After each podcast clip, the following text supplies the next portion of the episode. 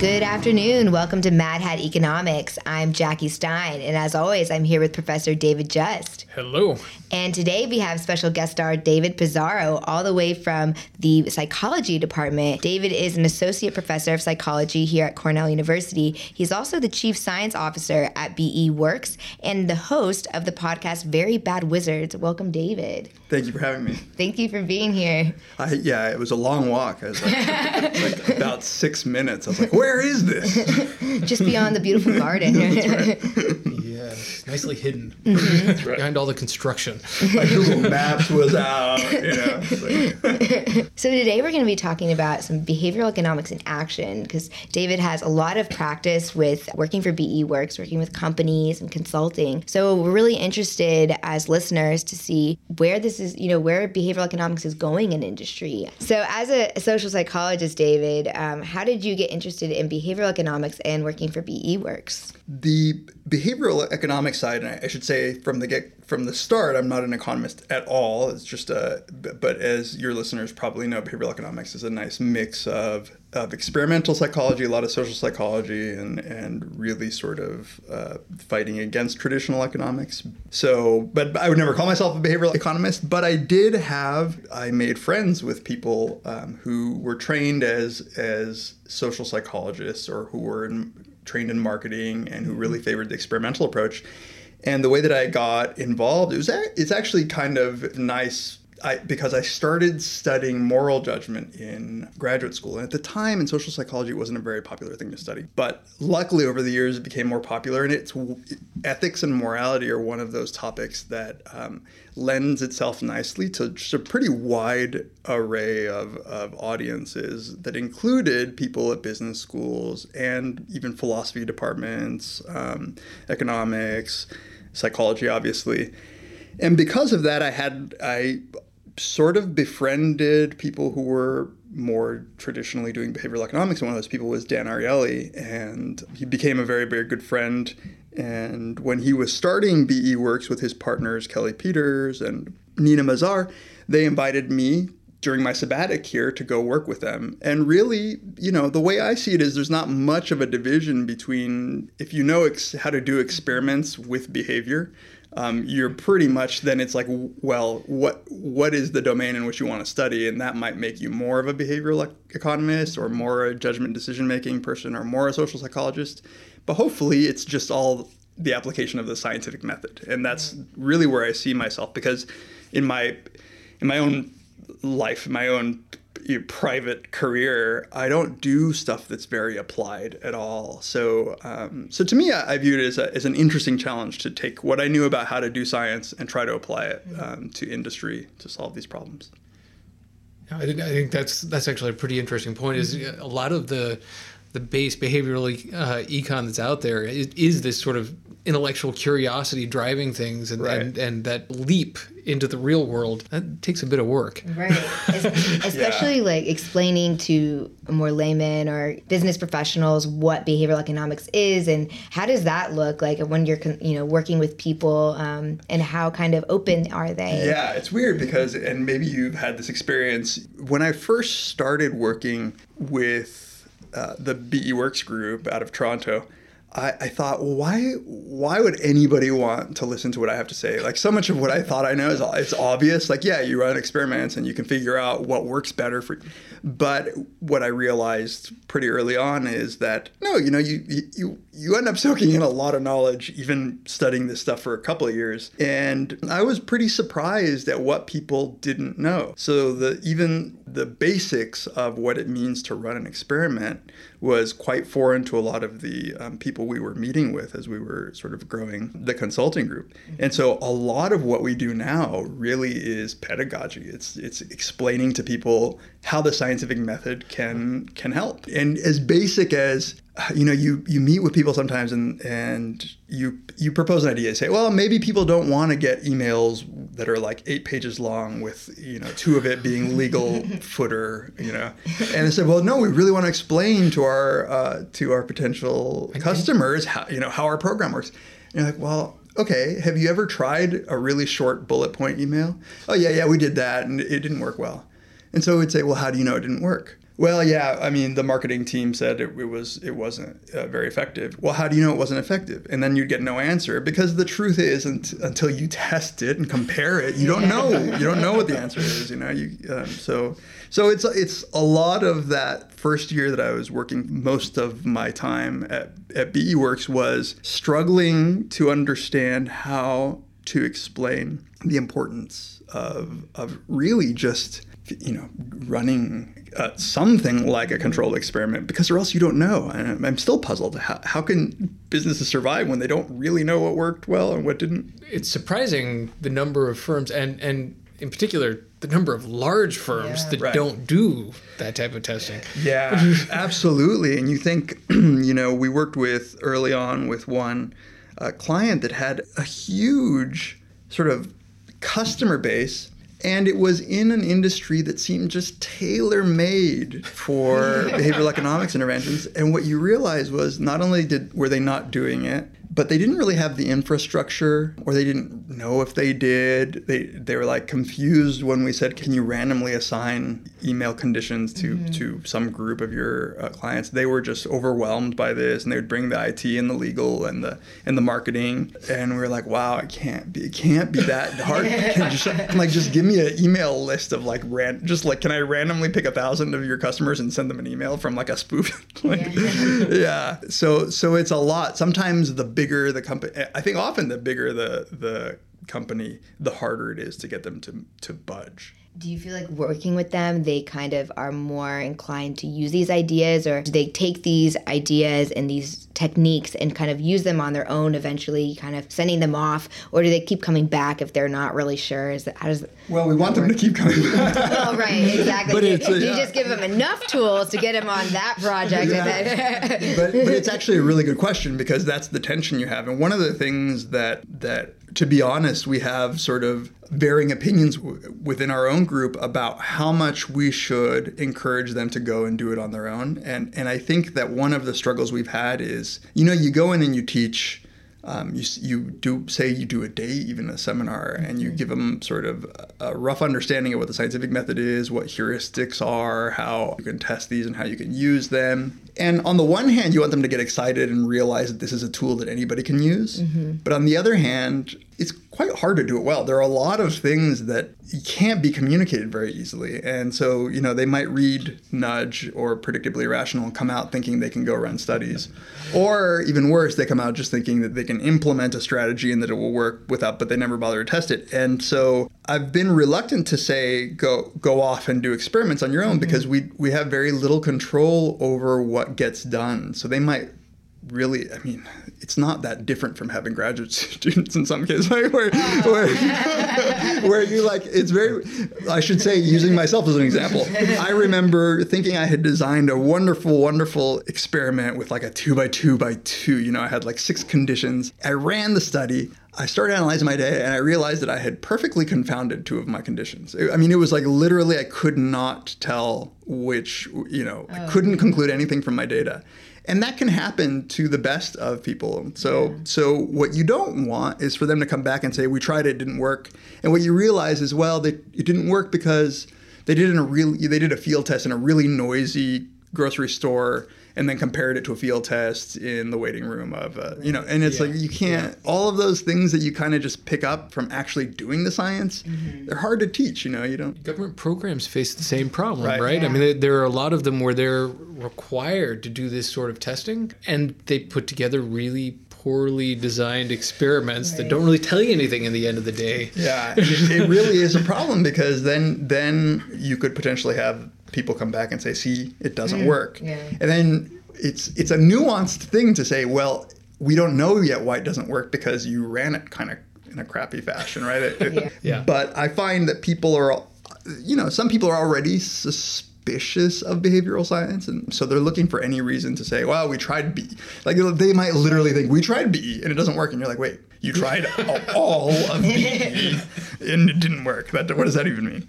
So that's why I think it's important to get back to like just the fundamentals of like of what it means to have a control condition and what it means. To, yeah, and I think Jackie and I we were talking earlier. I was, I was saying about how one of the things that I couldn't fathom was we would say imagine you're you know imagine you're meeting with a, a, brand new client and and you're telling them hey you know i really think that uh, because you sell insurance. Maybe we can have a manipulation where we get people we up their risk aversion. So let's do a, a letter that has risk aversion in it. And they say cool yeah. And then you say and then we'll have like a control letter. Maybe we can use the letter that you always use. And they say but why? Don't you think that the didn't you just tell me the other letter is going to work better? But yeah, well, we don't know. But they say, wait, but why would you include a condition where you yourself are predicting will work worse? Like, and well, you know, you're like, well, because the, the, point is we don't know yet, and that gets to the heart of one of the biggest challenges, which is you could have a, hu- a huge quote unquote. I'm doing scare quotes. Um, uh, you can have a huge literature on, say, a particular heuristic and you look at that work and it shows reliably no matter what paper is published it shows right. that uh, that this manipulation changes judgment when you look at the conditions and the kinds of judgments often it's like super duper similar uh, everybody used the same dependent variable everybody did it in a really really similar fashion and the truth is we often have no idea whether a message that was shown to work in 12 published studies will work the same if you're talking to a credit card company or an insurance company or a company that's trying to sell you health food. We don't know. The customers are different. The kinds of messages that are work that will work are going to be different. And so there's a, it's a real difference between trying to go to the lab and slice into the thinnest possible basic principles versus going into the real world and trying to apply those principles because yeah. it doesn't it doesn't mean it's not a principle if it didn't work with the health food customers right. it just might mean there's 10 million other things that are working with the health food customers that aren't working with the insurance customers or whatever. You are not even sure you're going to get their attention right. the way exactly. you would in a, in a lab, right? Absolutely, yeah. absolutely. Yeah, this is no. So, so it's a it's a challenge. Definitely do you find there are certain industries that are more open to more experimentation? I haven't, you know, I, I haven't personally seen a pattern. Mm-hmm. I I should say, you know, nowadays I do sort of a few hours a week. I'm not in the trenches the way that my colleagues at BE Works are, so they might be picking up on patterns. I see more a difference in the culture of the company. Mm-hmm. When you come in and some people really seem to get it already. These tend to again, this is not scientific. These tend to be smaller companies with with people who are easily able to adapt right? Their infrastructure isn't completely set in stone. They don't have to clear it through three levels of management and legal. They can just go home and do do it. But that said, there are some companies that have really taken to it and and are working hard to change their own culture. One of the things I never thought we would be in the business of doing, but we're finding ourselves in the business of doing, is how do you now now take us as the people who are experimenting on ourselves like ourselves how do how do you do something like change the culture of a corporate environment yeah. What does that even mean, yeah. right? Is it, yeah. Yeah. Because you can have like the CEO jumping up and down on stage about how great science is, but a whole layer of middle management that's so averse to something new that they're never going to do it, right? Right. Um, and even because their incentives may be different because yeah, because their paycheck isn't going to go up. Right. If, if you, if you extra work, yeah, yeah, exactly. They just need to get a, B, and C done, and then they get paid. So I, I think Jackie, this is why focus groups exist. Because with a focus group, and you know, I apologize to all the people who might be listening who do focus groups for a living, but it really is the case that you can pull out quotes that will prove quote unquote um, what you your idea was or you can say you know i think that our product is going to be best suited for 40 something young fathers and then you bring a focus group in and you pull a couple of quotes from a 40 something young father. Yeah, see it worked and that flexibility to always fall back on to always be able to to show that you didn't fail is really antithetical to science because science failure is informative and comes with the territory. And so it's hard to convince people that you might spend $10,000 running a field study and actually show that there was no real difference between conditions yeah, but I think that makes a lot of sense. It's not going to be conducive to every business decision you can make, but it, right. but where it is possible and feasible, it seems like you would want that information, right? I know, I know, yeah. I, and I think that one of the things that we can emphasize is at least you know, maybe you're not ready to run a full-on randomized control trial on on on most of your customers or on a new product or something. But what one of the things that I I think is important to emphasize is get ready to do it. So suppose that in a year you want to test whether or not this campaign was more effective or if this way to present your product is more effective start collecting the data now that you might want so start figuring out what does it mean to have a successful campaign, what would be the measures? So say you have, which often happens, we want to increase customer loyalty. Mm-hmm. Okay, what do you mean by loyalty? Do you mean so suppose it's a hotel chain and they want their customers to be more more loyal? To press them on, okay, do you mean that they should stay have more visits per year than the year before? Is that more loyal?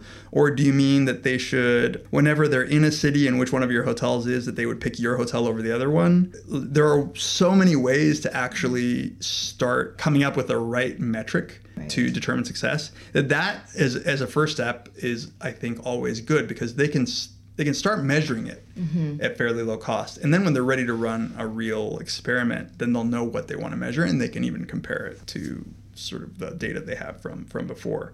So just just even getting them to be a bit more rigorous about their concepts, mm-hmm. because I don't know how many times you hear what is like loyalty or brand, like right. like buzzword. yeah, yeah. I'd say I learned a lot about those buzzwords. yeah.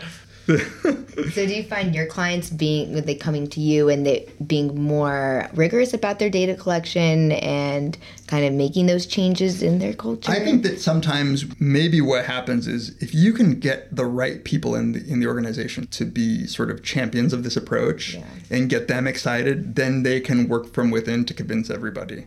And just getting a, an important person excited, and sometimes it's the IT person, okay. right? And and you you think like, well, they have access to data, and they're you know maybe they're kind of nerdy about science, and so maybe just convincing them will get will get them to start organizing their data and collecting their data in the right way um, for the future. And so, if you can get that person excited, um, and maybe they'll even run a team and devote some resources, then they start coming and yeah. sort of more eager. So we've had clients that really seem to like have just taken it and run with it, mm-hmm. and we had some clients that it's just like, well, I guess as long as they keep paying, we'll keep meeting with them, but nothing is getting done. Nothing is getting done. And the most frustrating part is that in some places they say that, like they're constantly championing science. Yeah, we really want, you know, and they'll say like we really love this big data and be, behavioral economics. They kind of use them interchangeably in a, mm-hmm. in a way that's not very accurate. You know, they'll give it lip service, but they'll never actually run an experiment. So they they almost like posturing for. Yeah, uh, right. uh, okay. They're like, you know, I, I mean, not. Uh, I guess um, nobody knows who I'm talking about, but but you'll have like somebody like the CEO who's essentially giving li- little TED talks about how important science is to his to his company, but they're never actually. Th- there's never real experiments getting done because it entails a lot, you know, as we know, it takes a lot of work to, to get the experiments actually done. And I'm curious, so you're working with you know both profit profit companies and for profit and nonprofit. Yeah. Do you see a difference between the two and, and just their incentive structures and you know, to work? be honest, we like I the work with uh, yeah, I feel like I don't have enough experience right. with the non non for profit. We've been trying to increase that, but I'll say this: humans are humans, and the surprising there's a surprising amount of bureaucracy, no matter where. Yeah. No matter where you are, uh, the biggest difference is the budget. Budget. Wait, whether there is one. that there even is one. Just because yeah. there's not as tra- yeah, you, know, know, as many transactions or that maybe, you're actually right. recording. For a lot of times, as you guys probably know very well, like if you're working with a, a, government institution or something like that, they're already collecting data. I mean, they have mm-hmm. scientists on staff. They're they're granting mm-hmm. agencies that have you know they want like if it's a health campaign, okay. you have scientists there who are there to do just that. So sometimes it's easy because you can just they already know what an experiment is, and so you can you know if it's like a blood campaign, mm-hmm. you can go in and work with with them, and in there it's kind of fun because you just throw out ideas that they maybe haven't thought of, and then they have like a the infrastructure set in place. Sometimes it is incredibly ridiculously hard to get. Say you're working with a country that has something like an internal revenue service Getting that level of government to do an experiment is like, forget it. I mean, what are you going to do? Like, maybe in a small country. but but I think that anything like I you know I think Dan Ariely you know when he was doing his honesty work he I think he tried to pitch to the IRS to do something like having people sign um, at the beginning that they're not that Right. that their paper is but they They wouldn't you know, do it. they wouldn't do it I mean uh, you can show them all the numbers you want I think you know they're probably going to be like ah, our lawyer said it should be at the end yeah So I'm curious, and I think a lot of students here at Cornell or other people studying behavioral economics are interested to know where is the business going of behavioral economics consulting? Are organizations going to to grow? Are they going to kind of stay where they're at, or may, will they be absorbed by larger companies who desire their own units? Yeah. I, d- I don't. I mean, it's so early. Uh, there's literally so it's so up in the air. I think what what the future will be. Like one possibility is that behavioral economics or just behavioral science consulting will stick around, but as a branch of larger consulting groups. So they'll hire PhDs to, to do that. I think it's still considered pretty niche. Mm-hmm. And I don't know whether I, I don't know what will take for for it to grow because it is I think people don't quite know that that's what they want, right? They might just go to a traditional consulting firm and think they can get some behavioral economics. So maybe that's just where the market's gonna gonna go. Um, I think in the public policy and the nonprofit sector, it has, for the reasons that I mentioned before, it has a lot better shot of becoming its own thing.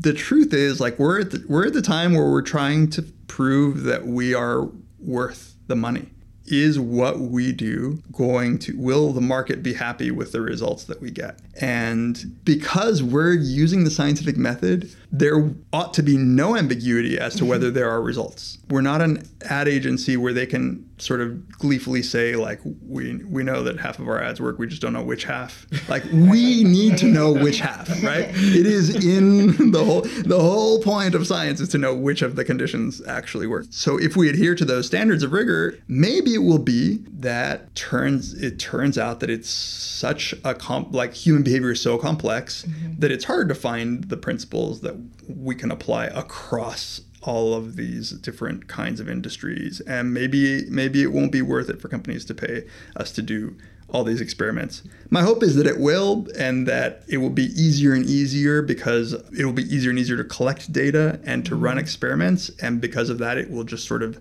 seep into the I think in my ideal future it would be companies go to a behavioral economics consulting group to get up and running Right. and then and then they learn and then they hire PhDs. Yeah. So so I think that that might be the best shot we have where PhDs who want to go into industry, much like statistics, you know, it used to be that if you were in social I think still is probably if you're a social psychologist, you get trained enough statistics that you could go work doing data analysis. Hopefully we get it so that P- PhDs in whatever behavioral economics is or master students, so whatever program is giving the, the degrees will actually be able to go and live in, in companies or in consulting firms and not have to find one behavioral economics consulting firm. Do you use any of the behavioral economics principles to pitch or to market uh, Behavioral how BE Works, or It's a- it's a how does that work? It's a funny sort of blind spot where I remember early on when we were talking about, you know, I,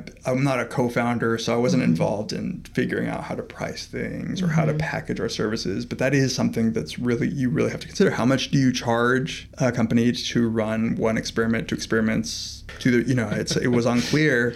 And I remember thinking to myself that we had a blind spot about using BE for our own to, to sell our own services. Part of it was early on, you just need the money to get going, to get up and running. But I think we're much better at practicing what we preach nowadays. So we actually do a pretty quantitative job at hiring. So whenever somebody applies, they submit their materials and we ask them to actually mock up a presentation of a scientific paper and people across the firm go and review it and give quantitative ratings and then we actually stack them up next to each other and we crunch the numbers and see who, gave the better presentation. It's not right. I'm sure the CEO has final say, um, but uh, but she's the one who's been most adamant about using our own principles. But sometimes it really, you know, it's really like I should we run an experiment to figure out what the best way to pitch experiments is Right. you know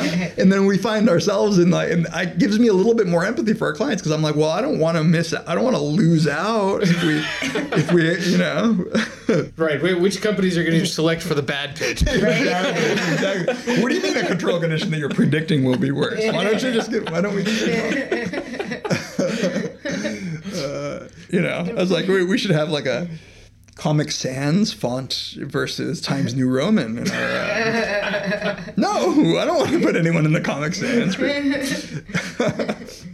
I, sounds can I good. ask Yeah. you? Yeah, Okay. yeah, So- please. So, as somebody who is ob- observing sort of the you have you've probably paid more attention to the landscape of this. Where do you do, do you think there's a future for standalone BE consulting, or do you maybe one way to ask the Mm-hmm. question is what do you think y- of your own career 20 years Right. from now looking back what do you think where do you think it will have gone So I, right now it seems like BE consulting is kind of plateauing. Yeah. There's not there's some hiring, but I think it, it's more so in the nonprofit, like Yeah. you mentioned. That's where a lot of the jobs are being pitched, and then some companies such as Unilever Mm-hmm. are absorbing and hiring their own, but it's very small behavioral economics units. And there seems to be other consumer behavior consulting firms such as consumer neuroscience firms that are kind of popping up. But in 20 years, I think right now it's more of a hype and that once if we can really pitch behavioral economics and hold on to clients and let you know engage them in the scientific method and understand the value i think that's where it becomes really critical and for keeping not only behavioral economics consulting as a business separate from management consulting and other and other groups and in, in its own unit enough to run and be specialized so that it, it may be make more economic sense to go to somebody outside. So i think if that can be maintained if they can continue to do that i think it'd be very valuable for nonprofit organizations mm-hmm. valuable for government where we were talking about earlier the testing is you know falling short and even for businesses. So i think it's this is a critical time and that's why i'm very eager to to be working at one of these It firms It seems sort of like if you mm-hmm. have scale, if you're a large enough mm-hmm. firm, you'd want to integrate this Right. in Right. your own business. Mm-hmm. And if you don't have scale, you may not have the the money to right. I To mean, hire it's the very different. I mean consultant i know people who do who do sort of market market research who can Mm-hmm. be just sort of a one person operation but it's hard to, to think of that person actually running field experiments and Right. having a living as just a single consultant. One of the the big problems and david i, I don't know how you feel about one of the big problems is bad science. Mm. so there's so many people peddling junk science to industry that one of my fears is w- that we won't be distinguished from the crap. Sorry, can I say that on your podcast? um, and yeah, and you get one per ha- half hour. And there is, to me, some like. For instance, neuroeconomic stuff that's just garbage. Yeah. And but what do you go in there and tell them like I'm going to teach you what, how to tell the difference between the garbage science and the good science? yeah yeah or just i think it's conveying that they can trust you to Yeah. help them understand you know what is good and what you know what is garbage you know what they're overpaying for and just be a trusted scientist and having the reputation when you go in there. I think that's a, a huge part of hiring phds is they have the the training. And a lot of these companies such as BE Works were started by very famous behavioral scientists. So i think that you get a lot of good reputation from that. But one, one thing I did learn here taking um, consumer neuroscience with Jeff Fisher was that there it, it is up and coming as consumer neuroscience consulting, but there is a lot of Yeah, crap out right, there, a lot of garbage, a lot of a lot of you have in to be psychology too, right? Yeah. It's like it's more expensive garbage in neuro. and I think exactly Prettier, prettier graphs. beautiful pictures bigger technology. but yeah, I think it's important, and that's something that I like to um, convey is that understanding of of the scientific method and understanding of testing and psychology and neuroscience and understand what is valid and what you know what it's telling us is and how much weight to give those results. I will say, I wanted to say, like, there, I think there's tremendous opportunity for science. So, Mm-hmm. not just that for industry to adopt science, but for science to do studies with industry because I think it will provide us valuable information. Now we'll be able to accumulate data about some of these effects that have been demonstrated in the laboratory or in limited sort of samples. And if we collect enough data across sort of various various companies and different kinds of consumers, different kinds of products, mm-hmm. then maybe it will actually allow us as a science to become more robust. But in order to do that, we're going to have to come up with one, one of the challenges is to come up with a way of sharing data in what is fundamentally a, a you know a, um, a private yeah right? It's a yeah. It, that's a that's a huge task. So we're we're trying to work on ways in which to solve this problem. So if there are clients that will allow us to to report the data if it's been anonymized sufficiently, for mm-hmm. instance. So you know, publishing or making available data in all of the ways that science itself behavioral science is struggling to be more open mm-hmm. and therefore more rigorous, I think the opportunity could be there for us to to to use industry as a way to to help us show that we are more rigorous. There's nothing like showing a client not error bars and p levels and you know but actually showing money that's saved if they ran this versus yeah. doing this. Like yeah. that is the big. It's big. it's it can be very very good for our science if we keep it up and do it right. But it's not at all clear that we're going to get there. It takes some work. It yeah. definitely. And with that, I think it gives us a lot of things to think about. Is there any other thoughts or things to think about that you would like to leave with the, our listeners, David? I think pretty much we've said so w- what we need to say about this, but I do want to encourage people like that. I, I think that across the board, communicating the scientific way of understanding the world is powerful enough that it, it can be used across the board. And so I'm excited if young kids who are doing science and learn about science can see opportunities in industry. And, and I hope that that that that trend continues and we just become a, a, culture in general that's more willing to base their decisions on on scientific grounding. Wonderful. Thank you so much, David. Thank you for joining us too. Thank you guys for having me. This was a lot of fun. We hope you all have a great day. Our show is produced by Liam Wicks Doe. You can find us on Twitter at Mad Hat Economics. And um, you can also shoot us an email at madhatecon at gmail.com. And be sure to check out David Pizarro's podcast, Very Bad Wizards. We hope you all have a good one. See you next time.